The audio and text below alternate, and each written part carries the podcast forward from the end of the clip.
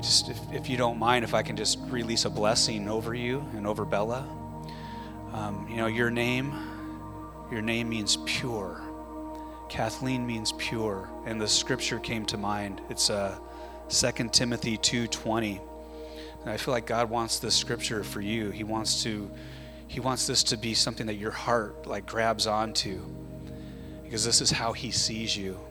In 2 Timothy 2:20 it says in a palace you find many kinds of containers and tableware for many different uses.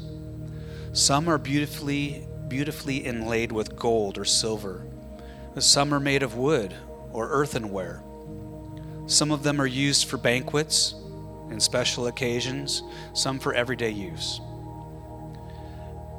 And I'm going to put your name in place of Timothy. I don't think that's wrong to do that. You could take the scriptures that were for other people and take it for yourself, I believe, if the Holy Spirit's grace is on that. But you, Kathleen, must not see your life and ministry this way. Your life and ministry must not be disgraced, for you are a pure container of Christ. You are a pure container of Christ and dedicated to the honorable purposes of your Master, prepared for every good work that He gives you to do. So we just bless you with that word and take hold of it. That's how He sees you. Jesus paid the price on the cross that you would, would be declared and made holy through his blood. And he sees you as a pure container, a pure vessel for kingdom, noble kingdom purposes. And Bella, you know, her name, if you don't know, we used to, uh, what was that place in Seattle we used to like to drink coffee at? Well, Vivace's, that's one of them, but Una Bella something. It was like one beautiful cup. But Bella's name means beautiful. And I just feel like, you know, I, I feel this always for, for the daughters that come into this house and, and in our lives, the, the daughters that I know God's hand is over. He sees you daughters. And it doesn't matter if you're a pipsqueak like her age or if you're whoever is the oldest in the room. He looks upon his daughters and he just says, You're beautiful to me. You are always going to be my beautiful one. And that's how he cherishes you, just like a, like a father with his daughter. He is your father, he is your daddy, God. And he just wants you to know that he sees you as beautiful. He says, You're beautiful to me, and my, my favor, my face is toward you, my favor and my kindness, and my protection is toward you as well. So that's, that's the kind of dad that he is. He's a, he's a protector. Our Father God is a protector. Some of us are learning about that in, in, the, in the quiet place, that he's, he's there for you, that your dad, your father, your Papa God, He's got your back. He's watching over. He has released angels to protect you, to watch over your coming and going. Yeah. Kathleen, I just, your glasses, I kept seeing gold, but I kept seeing like a crown, like a queen would have. And I was asking God, like, what, what is that? And He's like, it's authority. A queen in her palace has authority. So in your sphere, and in the kingdom, you have authority. Don't be afraid to use that authority in a godly way. He, yeah. My sister works for a, a company where she's the operations manager. she's great, but she can throw that hammer down. And she's like, "Oh, I got to do this, and I got to tell them to go." And that's wow. Yeah. That's great. So walk in that authority that He's given you, and yeah, He's going to bless you in that for sure. That's, That's not a, that's not an accident, and I believe what Tammy is saying is just God's way of confirming that His hand was on your promotion. So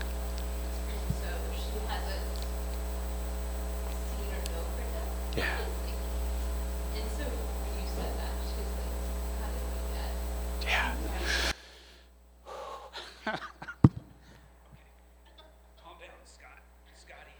Scotty inside of here. Little baby Scotty's just having an emotional moment.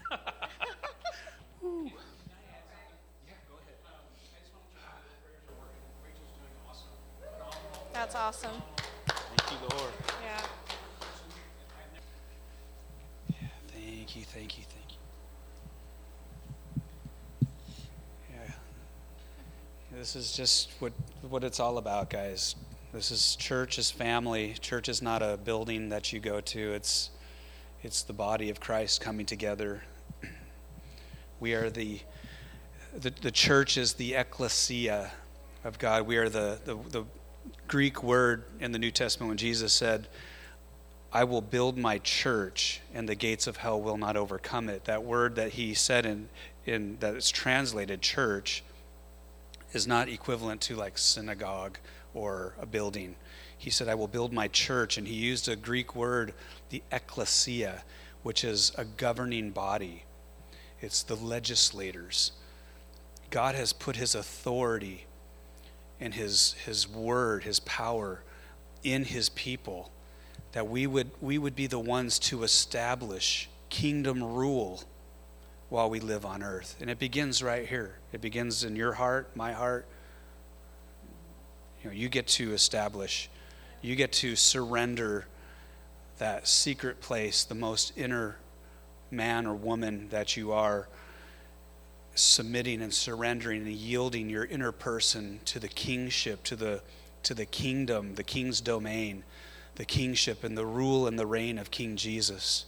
That's what it means when you say yes to Jesus. You're saying, Jesus, I want you to come and be the king of my heart, be the, be the Lord of my life, be the master of my heart. And it's, it's a daily, it's progressive, but it's daily. You know, we get a we get to pick up our cross daily, Jesus said, and follow him. Some days we, we mess up and we don't pick up our cross, and you know that flesh starts to wiggle and pretend like it's coming back to life. And sometimes it gets a foothold or gets its hand in, in a situation, and we just got to nail it. We got to put to death, the Bible says. Paul said, put, put to death the misdeeds of the body by the Spirit. And he doesn't hold you under shame or under condemnation when you do mess up. I just want to encourage you guys with that. If you mess up, he does not have his his remedy for your mistakes is not shame and condemnation. His remedy is grace, and that's why Paul had to take the time in the book of Romans to explain grace where, where sin abounds, grace abounds all the more. But hold on before you get too excited that you get to just do whatever you want. Paul said, grace is not a license to sin. He, he had to make it clear to the people that he was writing to, the church in Rome, that I'm not giving you, Jesus does not give you grace so that you can use it as a license to sin. It's not getting on the freeway and going a thousand miles an hour into whatever you want to do. Grace actually empowers us. It empowers us to get up when we do fall down, and it empowers us to say no so before you're a Christian, you don't have a lot of power to say no to stuff. You just kind of led by your flesh. Your flesh is like your ruler. Your flesh is like, hmm, I want this, I want that, I want that pleasure, I want that enjoyment, I want to do whatever I want to do because I am my own God.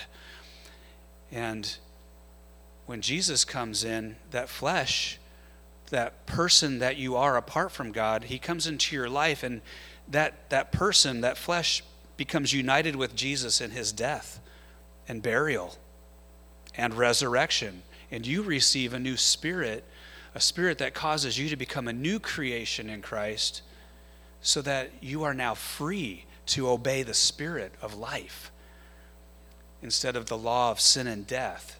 You're no longer a slave to sin. So I just release that over all of us, over myself, that we are no longer slaves to the law of sin and death. But we have been liberated, we have been set free, and there is now, therefore, now, no condemnation for those of us who are in Christ Jesus. So if you receive it, just say, I receive it. Now I'm going to catch Tammy by surprise. that was funny. I wish I had my camera just snapping that shot right when you did that. I felt for off and on for a long time, and I'm not going to make any promises that I'm going to um, be able to continue what, what I start tonight. But I felt for a long time just this this craving, this desire to, to walk us through a book of the Bible. It's what Christians do, right? We read the Bible. Some of us are like, yeah, it's about time. Now, I clarify, I do read the Bible here. But typically, what God pours in uh, just kind of comes out in scripture from this part of the Bible, a scripture from this part, and oftentimes it's just spontaneous. Like what I just was quoting, quoting Romans 8 1 about you're not under the spirit of, uh, under the law of sin and death. Now you're, there is no condemnation. Now you are liberated, you're set free to live for God and obey God. And so that that's just kind of how I normally like to flow, but I really felt like God was giving permission to me to to begin this little journey. Now, I'll clarify. I say I, I feel, I felt, it's subjective, I sensed that God was giving me the green light. But I also know that when God wants to move in a different direction, I'm not going to hold to a pattern of teaching through a book of the Bible. But I do feel like as a church, and because I, I know how God moves with me, I know how He, he flows like no matter what portion of scripture I, I read in front of you guys or we walk through together, he's going to just start giving me some some stuff. And he's going to give Tammy some stuff. And he's going to give you guys some stuff. And you're going to be like, ah, all of the all of the lights of the Bible verses that you've stored away inside of your heart and in your mind are going to start lighting up, and you're going to start building scripture upon scripture. And that's just what happens when the Word of God is, is presented and read. The Bible interprets itself. Scripture interprets Scripture. So as the Scripture is read, you, and you, if you know the Word of God, if you have the Bible stored away in your heart, then the Scriptures are going to pop up. So I would encourage you take notes of for when God does that for you, when He shows you something, write it down. Pop your phone out and just like look it up really quick. I used to do it all the time in other churches. You know, when other people are preaching, I'm like, ah, that Scripture. He's not He's not using that verse, but I'm going to just jot it down and read it later. God just does that. He speaks to you, He speaks to me. Unfortunately, well, fortunately, not everyone in the room has a microphone because that could get really messy and weird. But so, unfortunately for you, you have to listen to me ramble. And okay, I'm not rambling, but occasionally I do. But fortunately, she gets to interrupt in a good way. It's divine interruption. That's just how Tammy has been in my life. She was a divine interruption. I'll just stop right there because I could really just go down a rabbit trail and make you all laugh because that's part of how God wired me. I have a. We saw a sign at uh, Home Goods last night that says "Sarcasm is my love language." It's, that's why he. That's why, that's why we click. There's this little click, you know. Just. So it's just it's just this sense of humor thing. So, tonight, as we embark on this little journey, I'm not, again, I'm not promising it's going to be super in depth. You know, I'm not a Mark Driscoll or a Charles Spurgeon. I just, I just want to read the scriptures with us together and talk about Jesus because it's all about Him. It's all about Him. And if, if we can look at the Word of God together and fall deeper in love with our King, then I've done my job. That's all, I, that's all I'm here to do is to, to set the table, to be a good host in a house, set the table, welcome our guests to come in, and lay out a feast that we can all enjoy together. And if you walk away with your little spiritual tummy filled up with some juicy steak of scriptures and some sweet desserts of the Bible and all of that stuff, the full meal, get the full meal. You know, you got to eat your greens, Ethan, or I should say Oscar. You got to have your vegetables, spiritual vegetables. You're right. I'm, man. I'm being led. I'm being led by my stomach. I think so. What's that? Uh huh. Steak. There you go.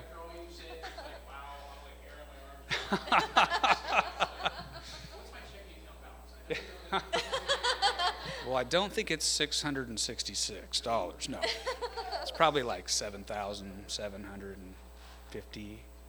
Anyway, he's like, "You're scaring me." Okay, so you better check your account. so here we go. Let's. Uh, so what what's going to happen tonight is we'll, we'll, take a step into this and see how it goes.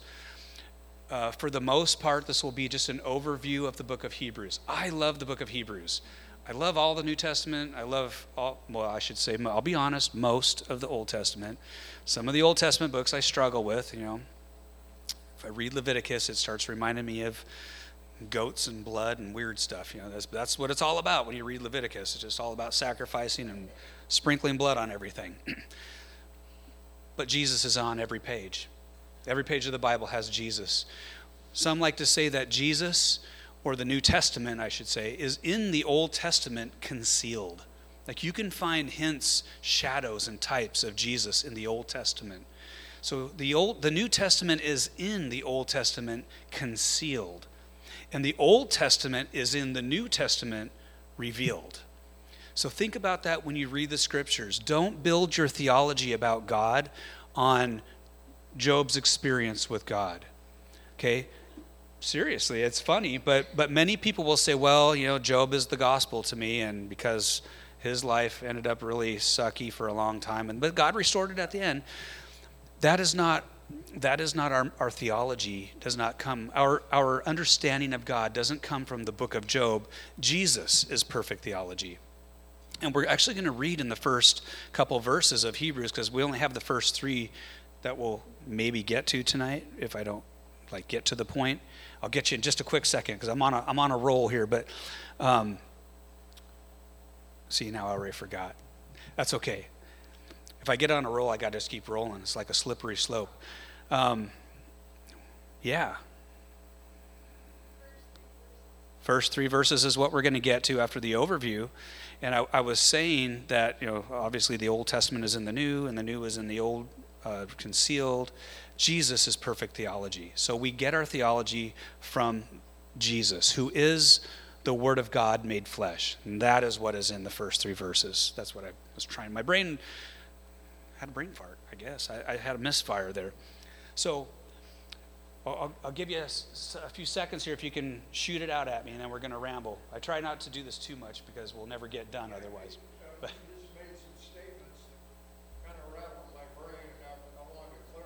Good. Good. So clarify. Or what can I clarify? Uh, you know, in the Old Testament, uh, I find the book of Leviticus, uh, uh, in my opinion, to be very coherent to our lifestyles today. Sure. You know, talking about uh, health and sanitation, different things. So I can't write that No. So let me clarify, and then and I'll just say this: this would be excellent stuff for you and I to talk about when when we're done. If you if you're going to stick around a little bit, because no, no, no, you're you're you're fine. I'm just you know. I have grace to communicate this back and forth, and everyone here is fine. You know, this is just how we handle things, so that we know how we flow as a as a church family. So, um, but I, I don't discredit the Old Testament. I'm just saying, as far as favorite books, I have some of them are not my favorite, but I do put value. Every word of God, every scripture, every book of the Bible, I believe is inspired by the Holy Spirit, and it is the Word of God. So, not one page, not one line will ever be removed or should be removed. It is 100% the pure Word of God. Yeah. And I, I, should probably clarify things like that so you guys aren't like, oh, does he not like the whole Bible? Is he? Um, well, let me see that Bible up there and make sure he didn't rip out the book of James or something. Because believe it or not, uh, Martin Luther wanted to remove the book of James from the Bible because because it talks about faith without works is dead, and he got the revelation of faith apart from works is how we get saved. So anyway, that's a, that's a side note. But no, you're you're good, Randall, and uh, yeah if anything ever bugs you, just uh, probably the best best would be just to grab me at the end and say, "All right, Mister, are you preaching heresies?" Okay. I think I like it too. I was just using. I couldn't think of any numbers. Okay, numbers. So here's the overview of the book of Hebrews. If you guys will, uh, I, I, kind of like this picture. I stole it from the internet. You know, I just I, I Google imaged the book of Hebrews, and that one was there. I don't know who it belongs to, but I don't think they mind because it's out there free to use on the internet, so on the interwebs. But you know, I think that sums up the book is the supremacy of Christ. That Hebrews is all about Jesus. It's all about Him being supreme, that He has the highest place, that He is God, that He is our Creator, and He is the one who holds the beginning and the end of your life and my life, and He is the author and finisher of our faith. But let's just take a look at some of the background of this book. So, we don't know for sure who the author of the book of Hebrews is. It could be Paul. Most people think it's Paul, but it's, it's been argued because of the style of writing, possibly Paul, Barnabas, Apollos, or Priscilla. The audience, obviously, it's Christians, but these are Christians who converted from Judaism. So these are Hebrew Christians. The date that it was written, somewhere between 50 AD and 64 AD.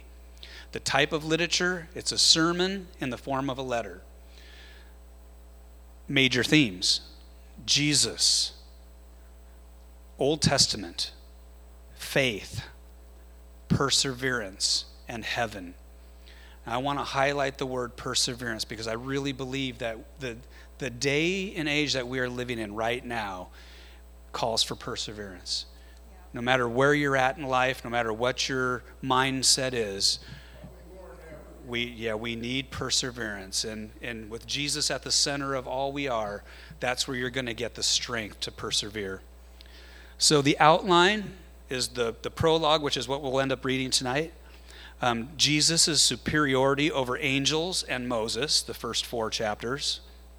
Jesus' superiority uh, excuse me jesus superior priesthood. So we'll get to learn about the, this Old Testament model of the priesthood and see how Jesus has become our faithful high priest, our great high priest. And we'll understand the sacrificial system that he replaced with the sacrifice and offering of his own body in his own blood. And that's the next point. Jesus' superior sacrifice and covenant, a new covenant, a new agreement that he established through the cross, through his own blood and a call to persevere, chapters 10 through 12, and then final instructions and greetings. And I hope you guys were, uh, will be okay with this. The scriptures, the actually the version of the Bible that I'm going to use is going to be the Passion Translation. You either like it or you don't. You either love that translation or, well, I shouldn't say that. Some of it you'll probably like, and others you're like, I, I prefer the English Standard or the New International Version.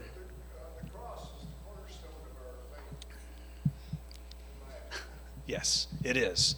Jesus is at the center of it all. Yeah.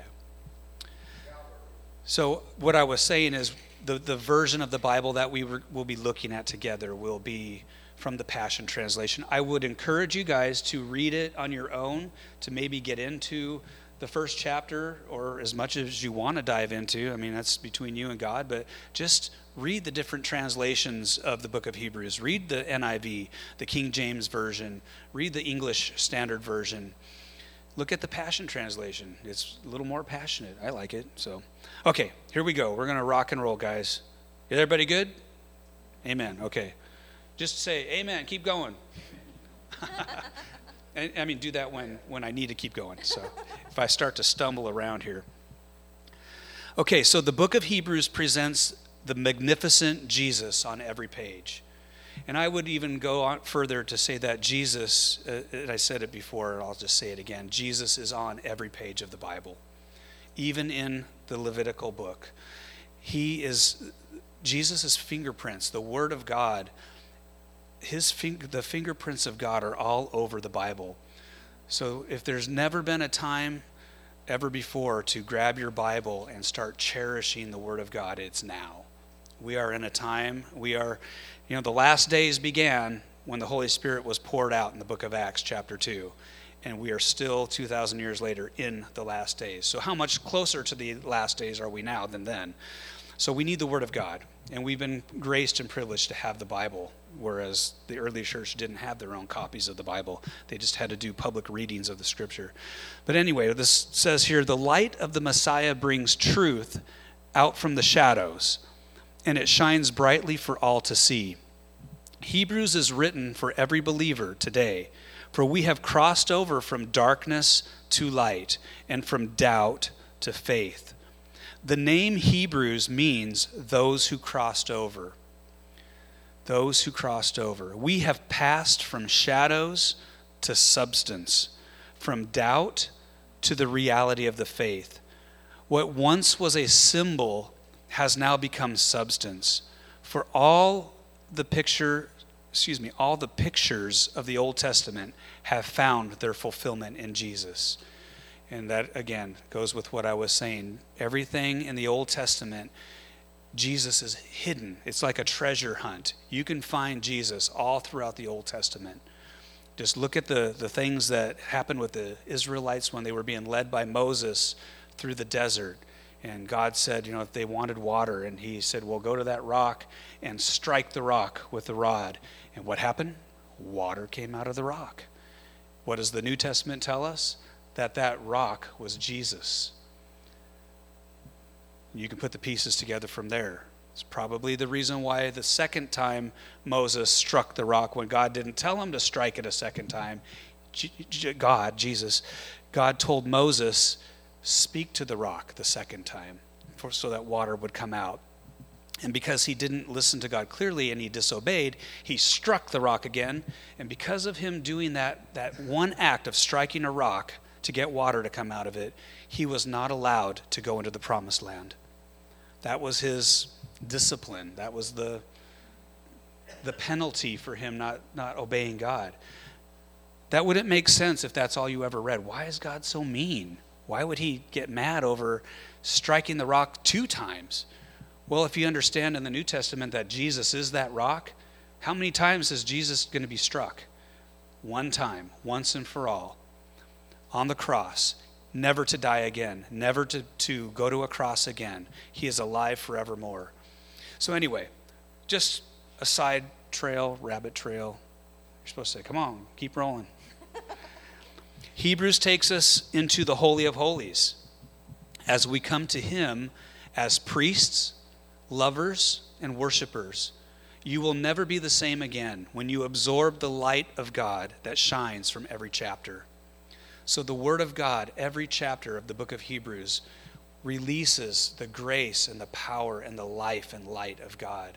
So, as you study it, as you take hold of the Word of God, just have that anticipation in your heart when you're studying any scriptures.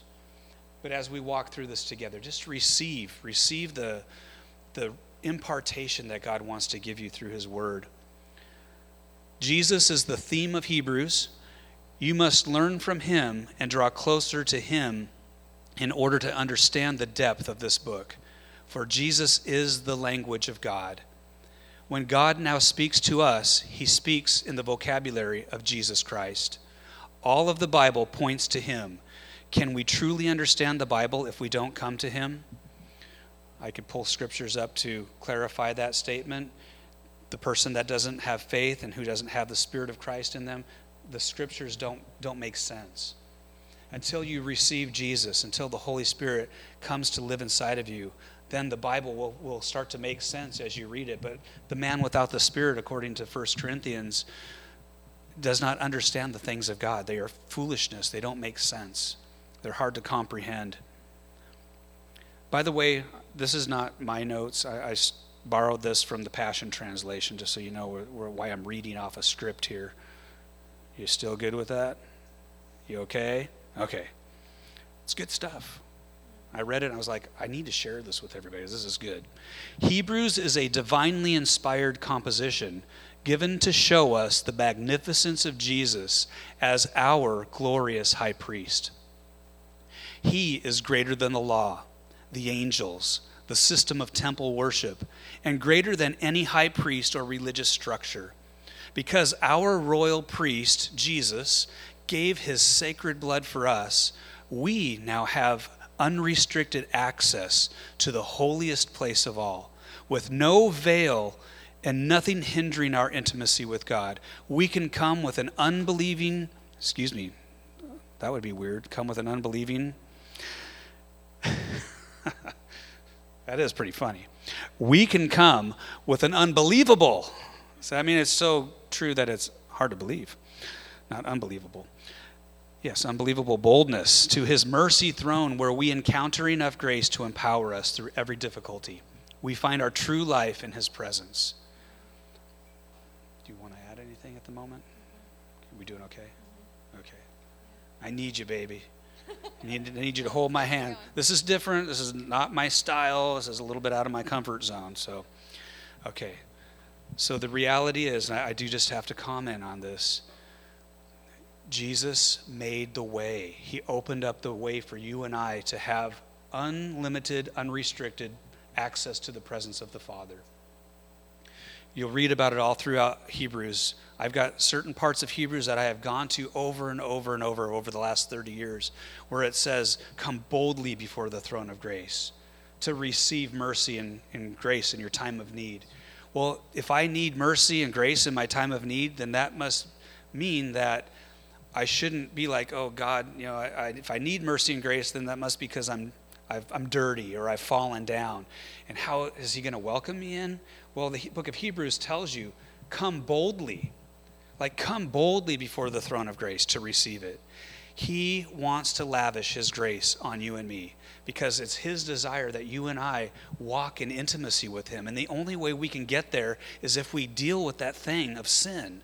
Like every time we mess up, it's a potential of, of a hurdle or a roadblock or a barrier to access the presence of God freely with confidence. But God wants to teach you and me how to go into his presence even when we've made mistakes, even when we've fallen down, to humbly go before him, but with boldness, like nothing holding me back, no reservations. I'm going in because this is where I belong. This is who I really am as a son of God, as a daughter of God. I am a blood washed saint, and I need to not let anything hold me back from going into God's presence. So, the, the more we renew our thinking with that truth, that we have access, that we have been invited to come with boldness in our time of need to receive, then the quicker we are going to be to get up when we do make mistakes. God's desire is that you and I have intimacy with Him. We find our true life in His presence. Heaven's words are now before you. Mm, see, this is getting, sounds good. This is a setup. We're going to lay out the banquet table here in just a second. Heaven's words are now before you. So read them with spiritual hunger and a passion to embrace the truth and live them out by the grace of Jesus, our Messiah. God will help you. See, this is another mindset, guys. God is good. And if you don't, I'll repeat, I'll reverse, reback, back up. Not if you don't, because this isn't about do's and don'ts. If you and I can get our mindset renewed on the goodness of God, that He is no longer angry with us, He's no longer impatient or ready to punish, that he's not, he's not a judge. He is a judge, but in your relationship with him, he is no longer judge. He's your father. And, and the relationship, yeah, amen. Thank you. I need some amens. Come on, guys. Yeah. All right, here we go. Now we're starting to sound like a charismatic church. Amen. Hallelujah. our mindset and our understanding of God's nature and character is so important because it will affect how you walk with Him and it will affect how you represent Him. We are representatives, we are ambassadors, representatives of, of God. And it's important to Him, I would imagine, how we represent. I like to say represent because when you're saying you represent something, you're actually representing that, that thing or that person. So, as a representative of God, I need to represent Him as accurately as possible. If I portray to you guys and to the public that God is stingy, that He punishes with sickness, that He that he's just ready to smack people down, that he looks down at you with a hairy eye. He just tolerates you in Christ. He doesn't really love you. He only loves you because you're in Christ. That kind of stuff that's stuff that I've heard in churches. That's the kind of things that I've seen represented. Yeah. So we need to we need to wrestle with our own thinking, with our own understanding, and we need transformation. Transformation comes, as Romans 12 says, "Be ye transformed by the renewing of your mind." And then, when you do that, you'll be able to test and approve God's will, His good, pleasing, and perfect will. Okay, so let's move on. We're going to rock and roll here, guys. The purpose of the pastor's sermon, so he's calling the book of Hebrews a pastor's sermon, is evident the further you read his letter. He's trying to prevent those he's addressing from abandoning their Christian faith and returning to Judaism. Along the way, the author teaches them and us about the superiority of Christ above the religious institutions of Moses and the Old Testament. The sermon letter is filled with references to the old sacrificial system and priesthood of ancient Israel. And it explains how Jesus' death has replaced this old religious system, making it the perfect book to understand how Jesus' story fulfills Israel's story. Make sense? Awesome. Here's your word for the day. Here's your vocabulary word, homeschoolers Christology. Say it after me Christology. Christology. Okay, now you're going to know what Christology is. Christology? Not crystals. Is it Christology? Did you go to Bible college, Kyle? Okay, well, then I don't have to worry about someone critiquing in the back row there. Christology or Christology, I think it's pronounced Christology, that's how I've heard it. Christology is the study of Christ. Go figure. The Messiah. And this letter is a full on course about our heavenly Savior. It's all about Jesus.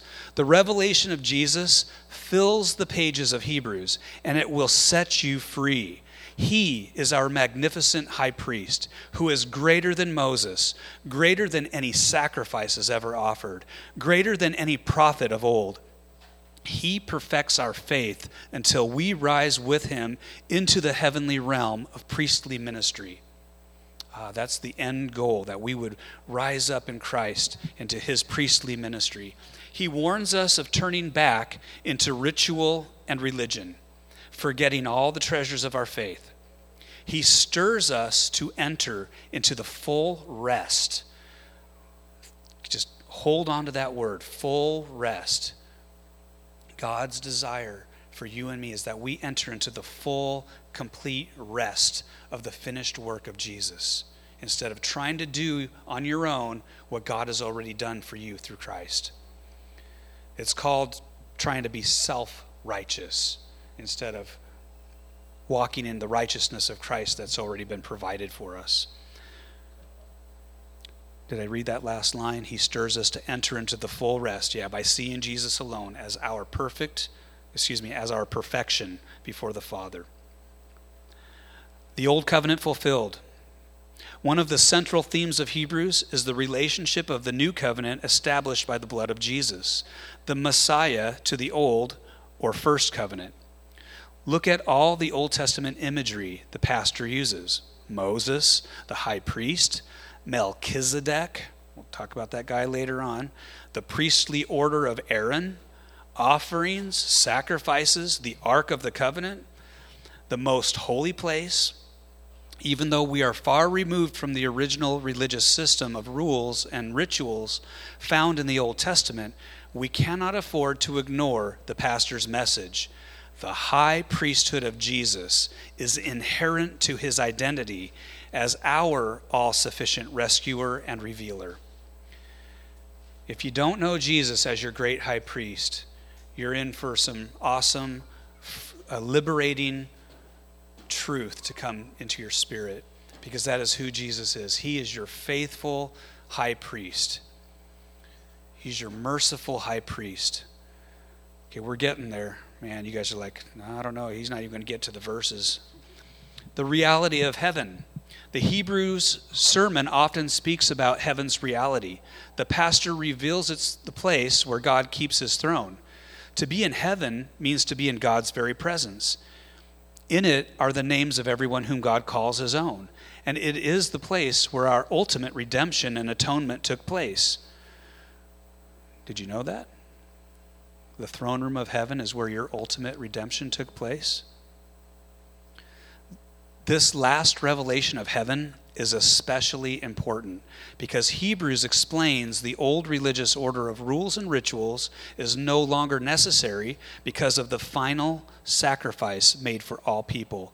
All God commanded under the first covenant on earth became obsolete and disappeared thanks to what Jesus accomplished in heaven. The heavenly temple is where our ultimate salvation was accomplished, of which the earthly one could not. I won't go on a rabbit trail, but there, the earthly temple where all of the religious rituals took place that we read about in the Old Testament was a shadow and type of a spiritual temple in the heavenly place where God dwells. That is why the Bible tells us that is why God was so specific with Moses with measurements and making sure everything was accurate down to the to the very inch and the details of the, the structure. Because it was a representation on earth of a spiritual heavenly temple of a tabernacle. It's pretty wild if you start to wrap your mind around the imagery and read the book of Hebrews and realize that this there is this this dwelling place in heaven, the holy of holies. And you and I actually can access that place now while we're here on earth by the Holy Spirit. In the Holy Spirit. And we're we're right at the end here of the overview. And then we'll read three scriptures, three verses. Don't worry, son. I'm sure there's some good food at home when you get there. The definition and practice of faith. So, this is going to be the final thing that we're, we want to walk away with. Nowhere is there a better definition and explanation of faith in the New Testament than in the sermon letter of Hebrews. Here's a quote from chapter 11, verse 1. Now, faith brings our hopes into reality and becomes the foundation needed to acquire the things we long for. It is all the evidence required to prove what is unseen. This is a far cry from the traditional understanding that faith is merely belief. So just hold on to that, guys. Faith is more than just believing. Biblical faith claims a confidence beyond our own because it rests in the character of God, the foundation of our faith. Part of practicing faith is persevering in it. If you don't leave with anything else tonight, take that for yourself. Part, I keep losing my space here. Part of practicing faith is persevering in it. This church began with a word, a prophetic word that required our faith as an action to move forward. And it's been a journey to see this church get momentum and move forward. It, it requires perseverance. It requires, our faith requires us to hold on to the promises of God and not let anything that you see around you distract you from what you know is true. Yeah. What God's word says is true, hold on to the truth. We sang it tonight. All your promises, all, all means all. All of his promises are yes and amen in Christ.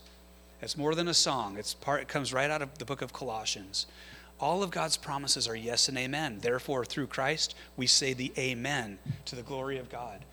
We need to grab hold of the promises of God and, and with faith, not just believing, but knowing that this is the character of God, the truth of who God is, and we can put our confidence in who He says He is.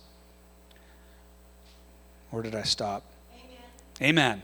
Should I just move forward? Did you guys read it all? Hebrews warns us against turning away in rebellion and unbelief, telling us the very divine message that saved us is the same one that will condemn us if we turn away. But we are not of those who turn away, who shrink back and are destroyed, right? We are those who are going to persevere till the very end. By my last breath, I am not letting go of Jesus. when I said yes to Jesus 30 whatever years ago, I laid my life down in my living room I gave him everything I am. I'm not turning back. I didn't I wasn't planning on turning back then, and I'm not going to turn back one day before the end. I'm going to hold fast. I should tattoo it to my knuckles. Hold fast. That's my word of encouragement to you. Hold fast. Hold fast to the very end. Don't let anything shake you. Don't let anything pull you away from trusting in His goodness and His kindness and His favor towards you even if sickness comes into your life, don't doubt.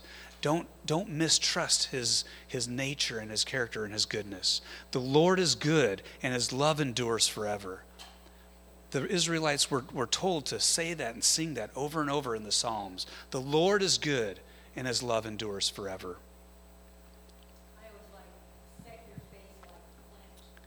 Set your face like flint. Yeah.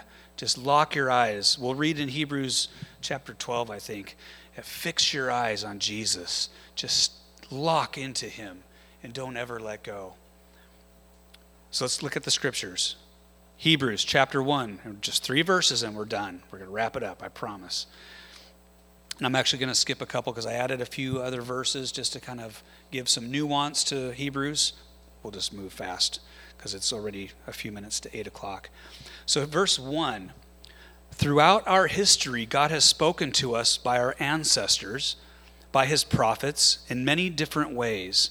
The revelation he gave them was only a fragment at a time, building one truth upon another. But to us, living in these last days, God now speaks to us openly in the language of a son, the appointed heir of everything. For through him, God created the panorama of all things and all time. I just read everything without you guys reading it along with me. You didn't say, put the scripture up there, guy, dude. There you go. Now you can read it real quick. Jesus Christ is the creator. The Word of God tells us that all things were made by Him and for Him and through Him. Cults, different religious groups, Mormons, Jehovah's Witnesses, will try to tell you other things. They will try to uh, present a Jesus that is not the biblical Jesus.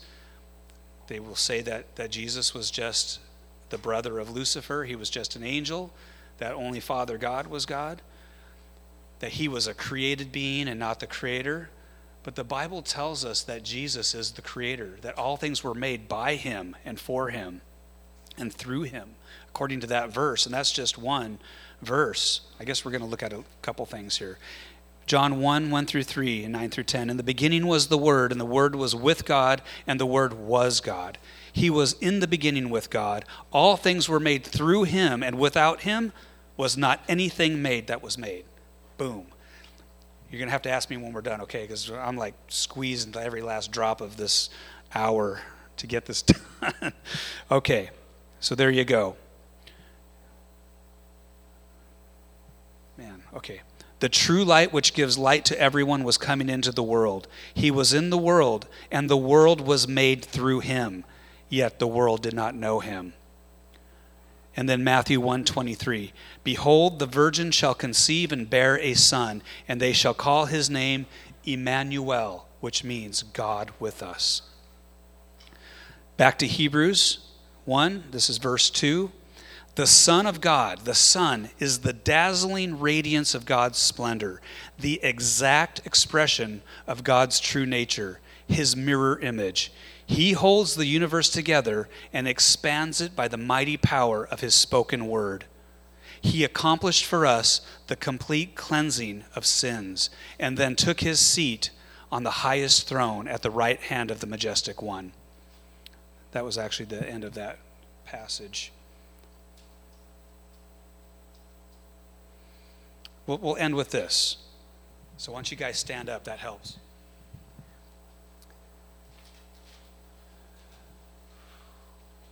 I feel like I was uh, driving a semi truck full of uh, information, trying to get it all delivered in not enough time. So forgive me if it felt like a full blast of, of just stuff. Try to try to navigate through this and maybe do a little less and a little less adding of thought. But let's end with John chapter 14, 1 through 10.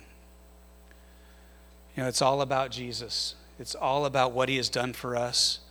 And he's, this, these are his words to us. This was him speaking to the disciples, but this is what he wants you and I to take hold of. He says, Let not your hearts be troubled.